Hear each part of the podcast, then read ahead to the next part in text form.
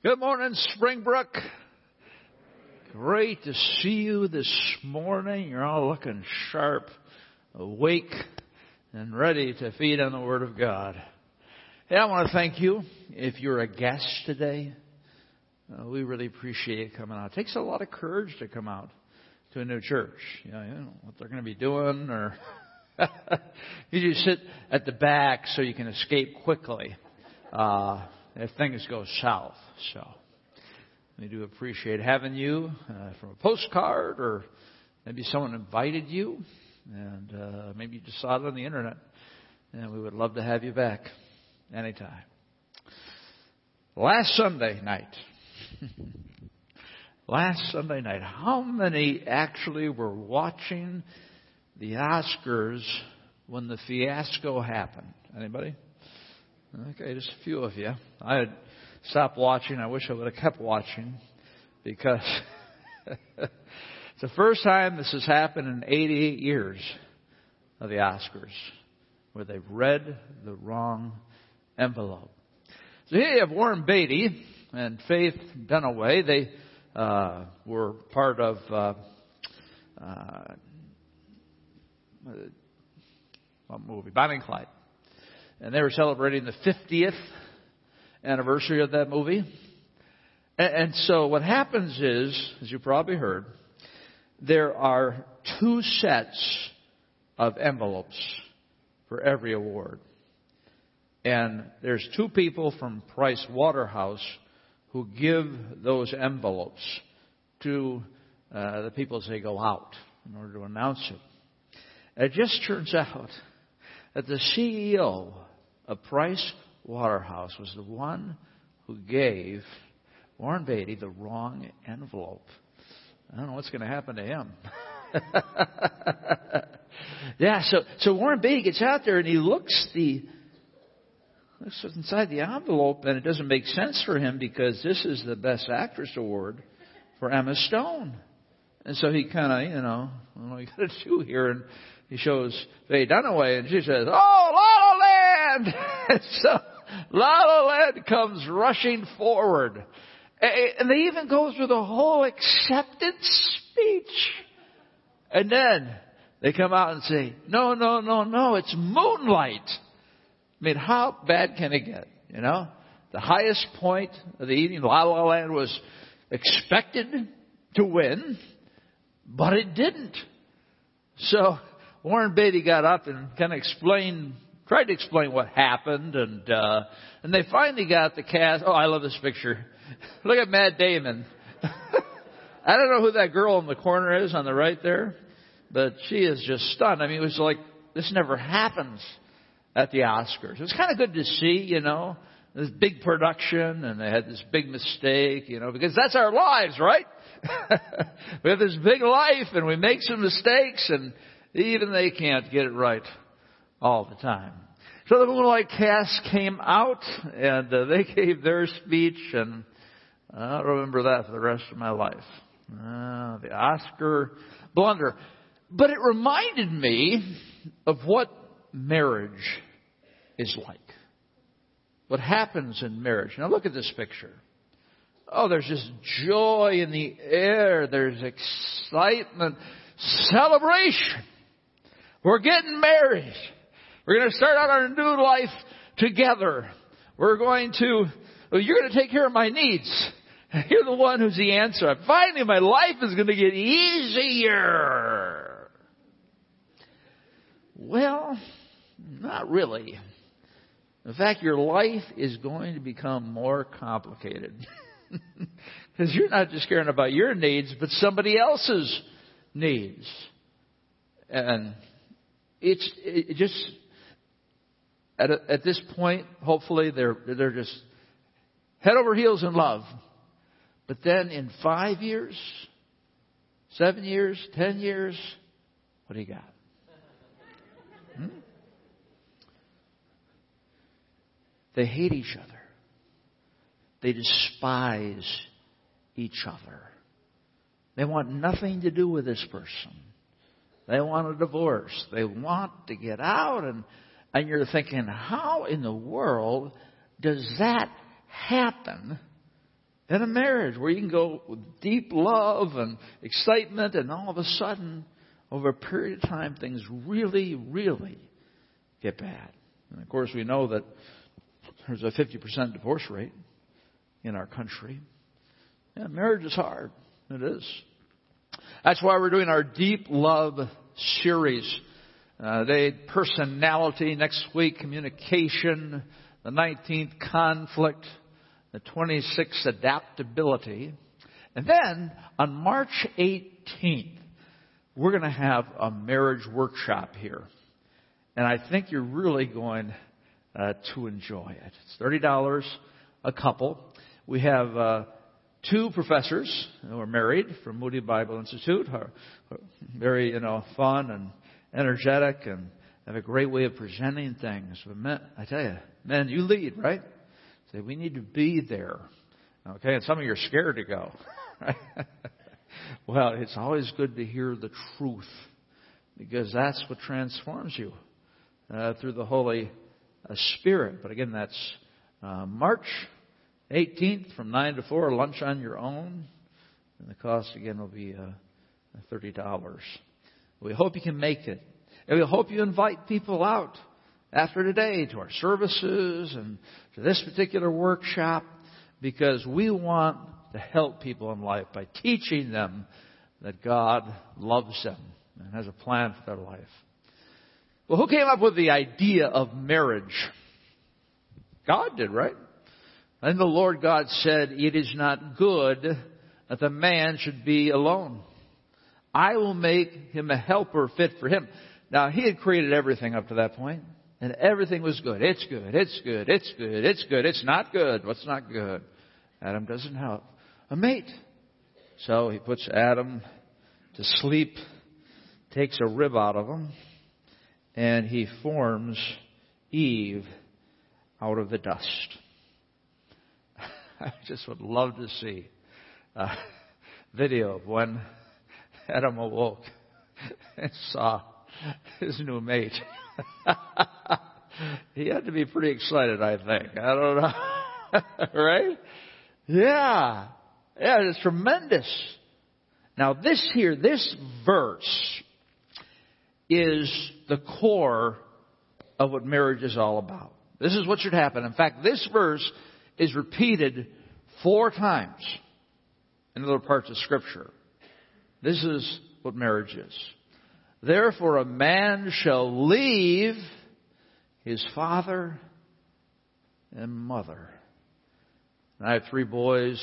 One got married last summer, and others getting married this summer. So I'm trying to figure out how to be a good in-law. I don't want to be, you know, like uh, Robert De Niro or anything like that. so, you, know, you just kind of have to stand back and let your kids go, and you know, if they want to ask questions, they can. But uh, a lot of parents don't let go of their kids, right? And that gets really complicated. And his mother and hold fast to his wife. That's a very, very uh, powerful word in the Hebrew. Holding fast means to cleave. Uh, it means almost be like super glued together. Right? What happens in marriage, the way God designed it, is that you would be married to one person. And you would enjoy everything that marriage brings with them. And that you would live with them until you died. Now, that's God's best. That's what His design was. God's designs, they're not to frustrate us and say, oh, well, that's, I can't live like that. No. It's when you live by God's commandments that you really experience life. They shall become one flesh. There's something that's so beautiful about the sexual connection. It's a very important part of marriage. But if you have made that connection and then you step away from it, that is a sin against yourself. You're going to have to pay for it, and especially women, right? You know, very important. Well, obviously, uh, in our society, marriage is uh, becoming passe, one might say. I always say people get they start living together and then they save up for their marriage party. it's just kind of opposite. But that's what happens. Why is that? Because we're all sinners, right? We're all sinners. What happened to Adam and Eve is they went back into the garden. Well, they were in the garden. And they went to the uh, tree of the knowledge of good and evil, which God said, you can have fruit from any other tree, but don't eat from that one. Of course, Satan came along as a serpent and said, Oh, you'll be just like God. That's why he doesn't want you to eat of it. So, Eve ate, Adam ate, and everything changed because they had uh, they had uh, disobeyed God. And what happened at that point is that they received a sinful orientation in their lives. And so their natural response to everything was, hey, I want to do it my way.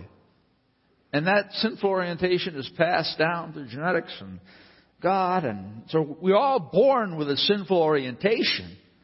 And that's why we see so many problems in our world, right? People are just out for themselves.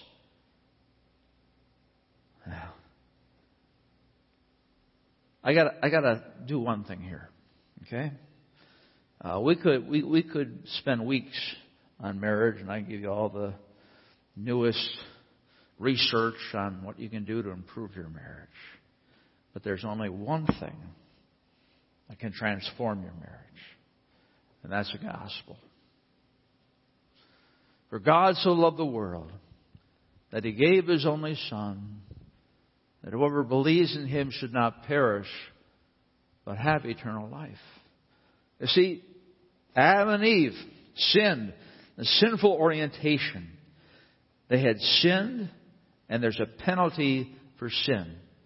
That's eternal suffering instead of eternal glory with God. But God created Adam and Eve to enjoy their relationship, to, to be with them and, and to be worshiped by them. He didn't want people to suffer the pain of eternal suffering. So what he did is he loved the world so much that he gave his only son, Jesus Christ. And he gave himself in a sense, right? The Trinity, God the Father, God the Son, God the Holy Spirit. He gave himself because he loved us so much and he wanted to have a relationship with us, but somebody had to pay that price. Jesus Christ, born from a virgin, lived the perfect life, God and man at the same time, therefore he could represent us as a man, and he paid the price for our sin on the cross. He hung on a cross. At a certain point, all the sins of the world, past, present, future, your life, my life, were laid upon him, and God had to turn away. He couldn't even look at his own son. And Jesus died. He died to pay the penalty for our sin. Friends, we are not ashamed in any way to tell you that the reason Springbrook Community Church is here is because God loves you and He wants you to hear this message. And He wants you to come to Him and say, God, I can't do it on my own. That's one of the big hangups. People say, well, I can do it. I'll go to church more and I'll be a better husband or dad or whatever. I'll get enough points to get into heaven. No. You can't. You can't be saved by your good works. And that's hard for people to accept. You just have to come to God and say, God, I got nothing. Yeah, I should experience eternal suffering, but Jesus Christ experienced it for me on the cross. He paid my penalty, and I don't have anything. And Lord, I want you to be my Savior. And Lord, I want to repent of my sin and live for you. And when a person makes that decision, that's when they become a Christ follower. That's when the Holy Spirit comes into them. And, and, and you, they get a new godly orientation now. Power to overcome their selfishness. And I just want to say up front here, now we're just a bunch of messed up people. I am. Are you? Well, yeah, of course. You've been maimed by sin.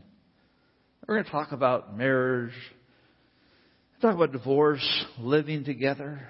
You know, uh, again, God doesn't like that, but you can be forgiven for that, right?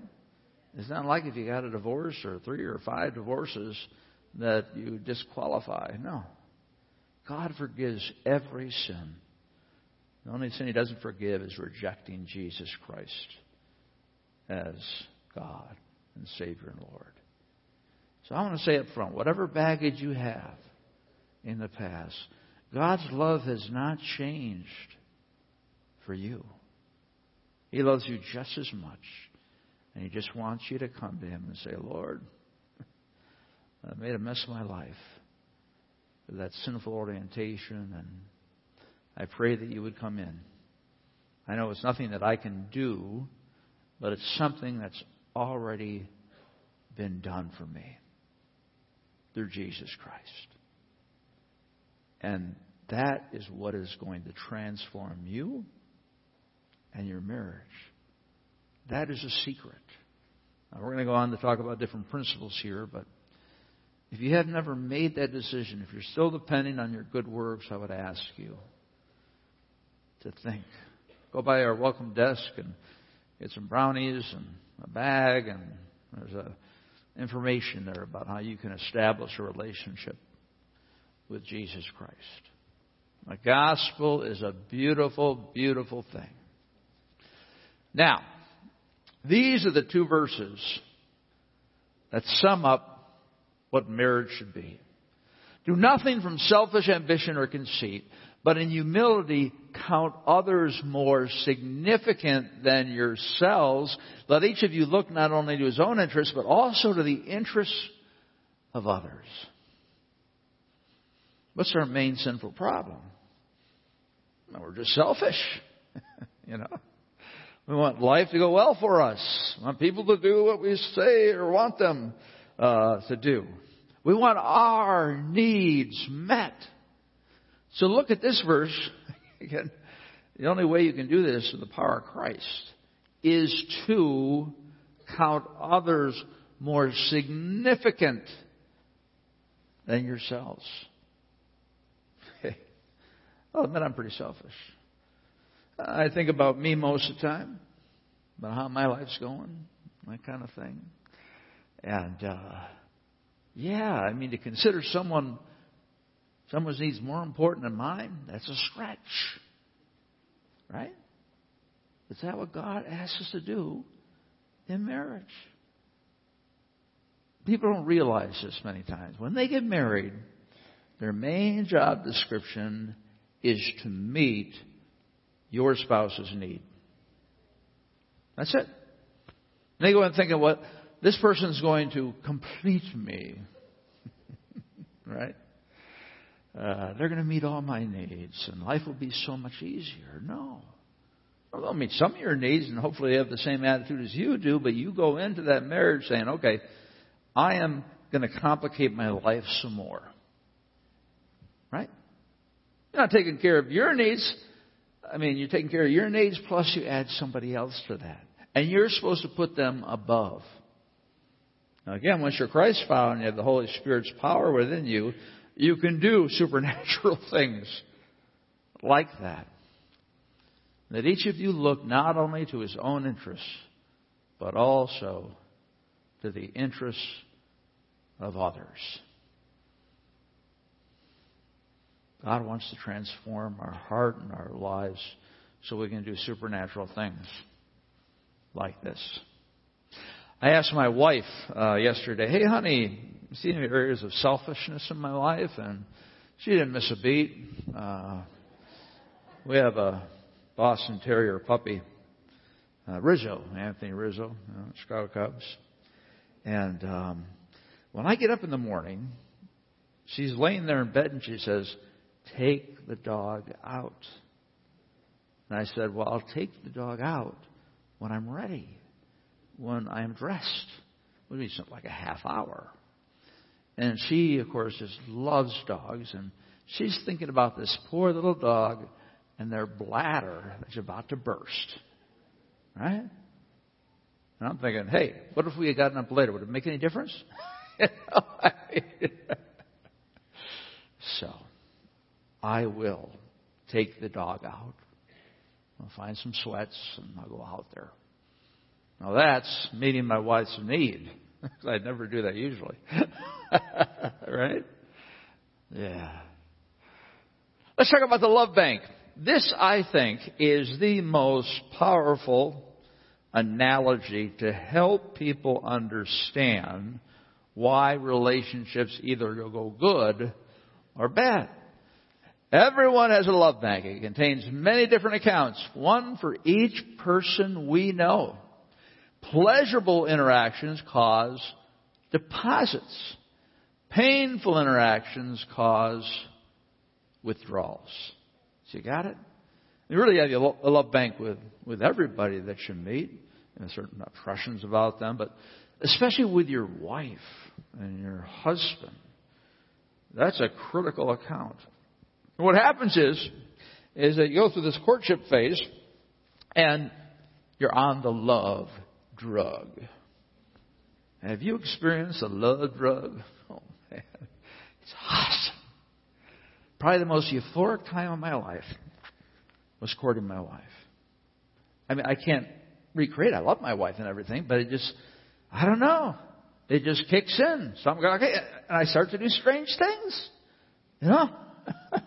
we met at Moody Bible Institute, and I remember taking her out for a date. Usually it was a walk, you know, didn't have a lot of money. but we did stop and get some pie. And, uh, you know, we started the date, and uh, eventually came to the point where you know, I want to marry this girl. Because I, I was making all kinds of deposits in her love bank, and she was making deposits in my love bank, and I, I was caring for her, I was getting her gifts and cars, and I spent so much money. You guys, you guys remember that when you spent so much money on your wife? I mean, you were crazy. you know what I did uh, to propose to my wife? We were down at Moody, and uh, what I did is I took 12 roses and I brought them to all the memorable places in our relationship. And so I give it to the person there, and I say, "Listen, I'm going to come in in about two hours and just present her with this rose." Okay, and then I had a taxi driver that I caught and said, "Hey, I got to do something." I gave him a rose. He came around the corner. You know, and then I actually sang a song to her, a love song at each stop. Twelve love songs. I was on a trip, man. this is strange behavior for Dan. I, I, tried to do it one other time. Uh, uh, this wasn't the same, but it was good to do.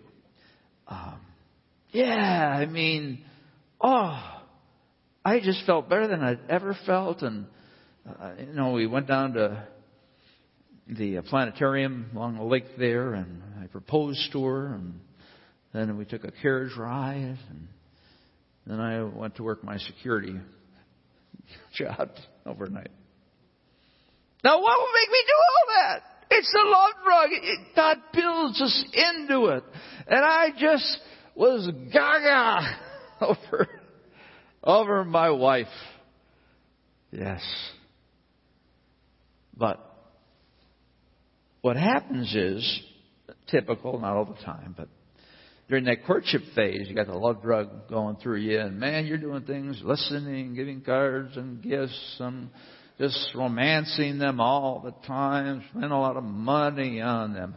But when the marriage is done, in terms of starting the marriage, consummated, whatever you want to say, something changes with most guys. Most guys are very compartmentalized, right? So they did find and romance a wife. That project has now been done.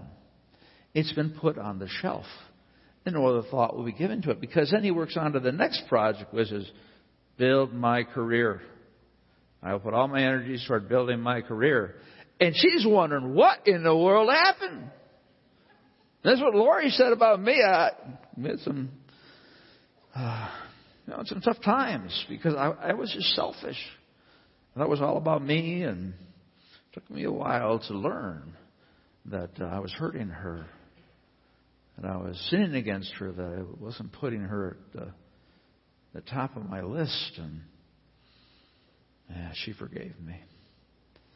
But that's what happens, especially with guys, is that, you know, they go off into another adventure. And again, the wives, they struggle too, you know. But they aren't the same person as they were when they were dating. And of course, that first year kicks off, and there's all kinds of struggles and all kinds of arguments. I mean, now, the first year of marriage can be very difficult. Doesn't always have to be, but depending upon the personalities and that type of thing. So what happened was, during the courtship phase, man, I was making deposits every day in her love bank. I mean, I was just overwhelming her. I mean, my, my account in her was sky high.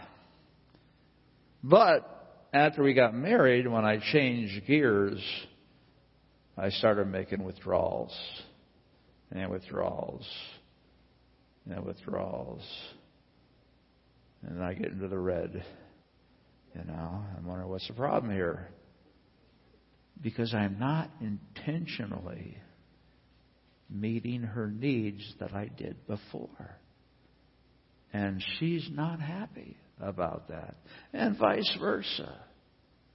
You see how that works out? Because when we get married, we think, okay, I don't have to work as hard and all that romantic stuff, that's for, you know, dating and the problem is, is you are not intentional about making deposits anymore.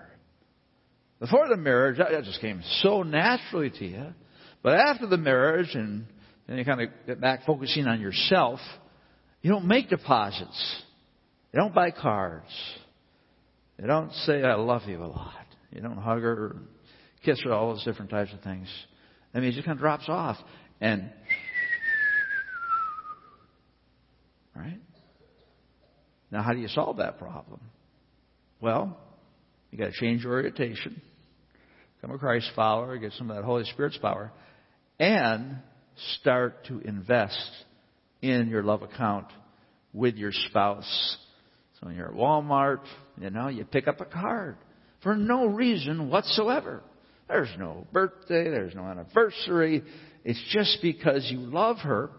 And sometimes guys don't realize how important that is to a woman. I mean, a card, what's the deal, you know? I could buy her, you know, some food for this. right? Yeah. And the same thing happens with a woman. And friends, that is how two people who are consumed with love for one another can grow to hate and despise them because you're my spouse and you're not meeting my needs. You're not taking care of me. I can't stand you. Eventually, might come to divorce. And a lot of people don't even understand this concept. But this is really how you build a marriage by intentionally making deposits in their love bank. and trying to keep the withdrawals to a minimum. Common conflicts that come up in marriage, expectations. Well, that's the biggest one if you are newly married because you got this idea of marriage you got from your parents or your grandparents or media or whatever the case might be. It's like, oh, this is what marriage is going to be like. And then you wake up and say, who did I marry? Who is this beast laying next to me? what have I done with my life? Right? Because the conversations, and you've got two wills going against one another, being selfish, wanting their own way in terms of money, that's a big one. Of course, they say that's why most couples uh, break up. No, that's not the reason. Selfishness is the reason most marriages end.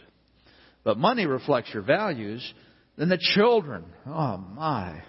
I just admire all of you who have young children and I see you going around. uh, we had a, uh, uh, dedication a couple of weeks ago uh, where it was Tier and Earl Boyson had triplets. I oh, how could you ever do that, huh? how could you handle that, you know? Uh, my, my hats off to you moms for all you do. I tell you, you just sacrifice and give and but again, there's questions about uh, how you're going to raise them, how many you're going to have, how you're going to discipline them, then time. Time. This is more important than ever. Our culture is telling you, your peers are telling you, that if you have kids, you have to prepare them for life. You got to get them into a good college. So I was talking with somebody the other day, and uh, they had like six different activities: piano and drama and all that kind of stuff. What is that teaching the kid? That's teaching the kid I'm number one. That's why with a study with millennials, they basically said their own feedback were selfish. At least they admit it. I think that's mature.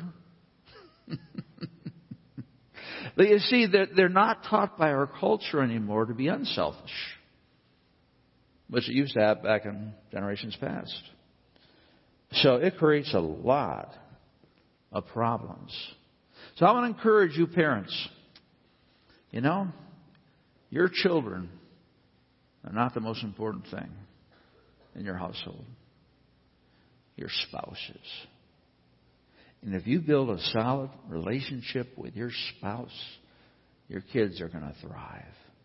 Because they're going to see it modeled. They're going to understand that they aren't king of the world, that they have to sacrifice. Amen. Yeah. I mean, I'm just I'm just shooting straight here. Okay? It just happened in our culture and you're giving the kids the impression that, you know, it's all about them. Well, it's not all about them. That's what kids need to learn. No, it's not all about you. I'm not against any of the activities, but when you get up to like six or something, it's kind of like, what are you doing? You know? Uh, that's another issue. Sex, yeah. That certainly can lead to a lot of arguments. And family, extended family. Well, is your love bank running on empty? Maybe your spouse isn't with you today. He said, Oh, if they only would come and hear this. yeah. The only way to turn it around is through prayer. Prayer. In fact, I was talking with somebody after the service, and there was a couple that was at Springbrook for the first 10 years, and then they left, and they went through a divorce, and the uh, the man just continued to love her, and now they're married again. Isn't that beautiful? Yeah. That's the power of God. Because I knew this couple real well. I said, "What are you guys doing?" I mean, but but God put it all back together for them. And I'm just so happy that He did.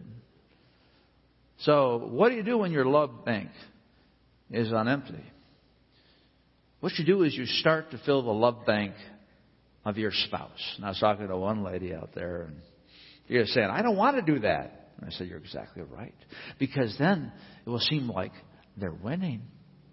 they're treating you like trash, and you're saying, hey, what can I do for you? Again, it takes the Holy Spirit's power to do that. And it's hard.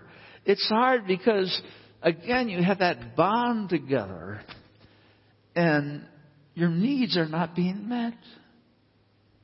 But that's what you have to do and ask the Lord to give you the strength to do it. It's interesting, uh, the number one needs. Uh, Willard Harley wrote a book, His Needs, Her Needs, uh, which a lot of stuff comes from.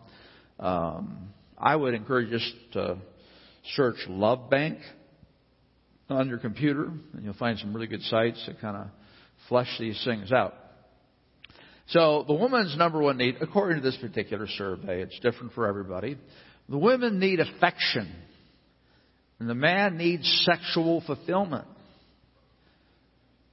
So you guys are saying, yeah, yeah, they get both those things. They don't want it enough of as I would like, but right? Many men do not know what the definition of affection is. All right, here's an oxymoron for you guys non-sexual touch. What's that all about? Hey, you know, if I'm going to invest in something, you know, I, non-sexual touch. That's what your wife needs to know that you're not trying to get something out of her. Right? That's how you need, see, that's why you need to understand. You see, with women, another uh, top need is conversation. I come home, you know, for many years and, oh, how was your day? Oh, I don't want to relive my day. Let's talk about something else. But what she wants is she wants to know me. She isn't spending time with kids all day for Pete's sake. She wants to talk to adult number one, and she wants to talk to her beloved. So, guys, talk to your wives.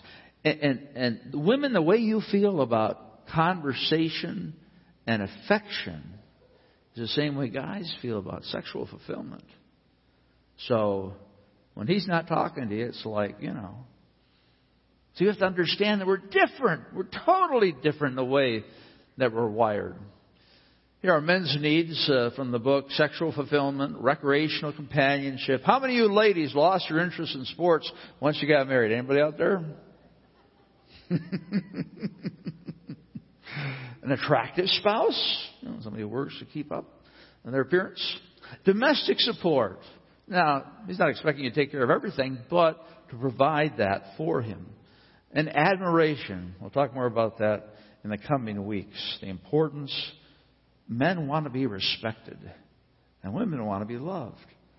And so what happens is they get caught in a vicious cycle and nobody gets what they want. And of course it gets messy.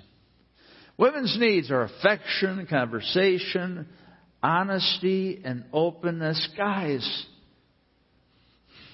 your wife wants to know you. You're not used to that.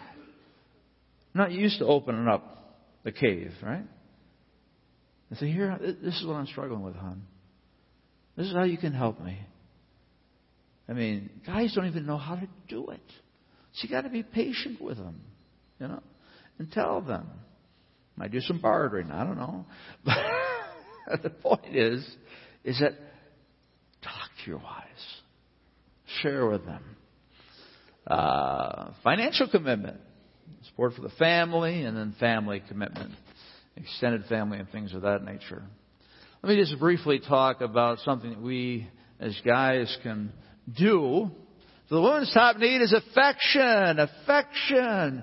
You're showing her that you're she's special to you. And that uh, you know you're the only woman that you love so much. It means plenty of hugs. How many hugs did you get from your spouse this past week? I mean, that really is a pretty easy thing, right? You know? Now, guys think, okay, come here, hon. One, two, three, four, five, six, seven, eight. Are you good? We're efficient. Let's get this thing over with. I don't want to spread it throughout the day. It will confuse me. Right? You got to hug your wife. You got to understand how important it is. kisses at every opportunity. Saying, what? What are you talking about? It's weird. No, it's not weird. You know, I kiss my wife every day, and um, I, I always like to embarrass Lori because she's more reserved. So early in our relationship, what I would do is I would uh, we go into the store together, and I would just break into song, in full voice. She'd go hide, and I'd go after her. she was so embarrassed. Now it's all about kissing. So I'll be out in the atrium with her and say, give me a kiss.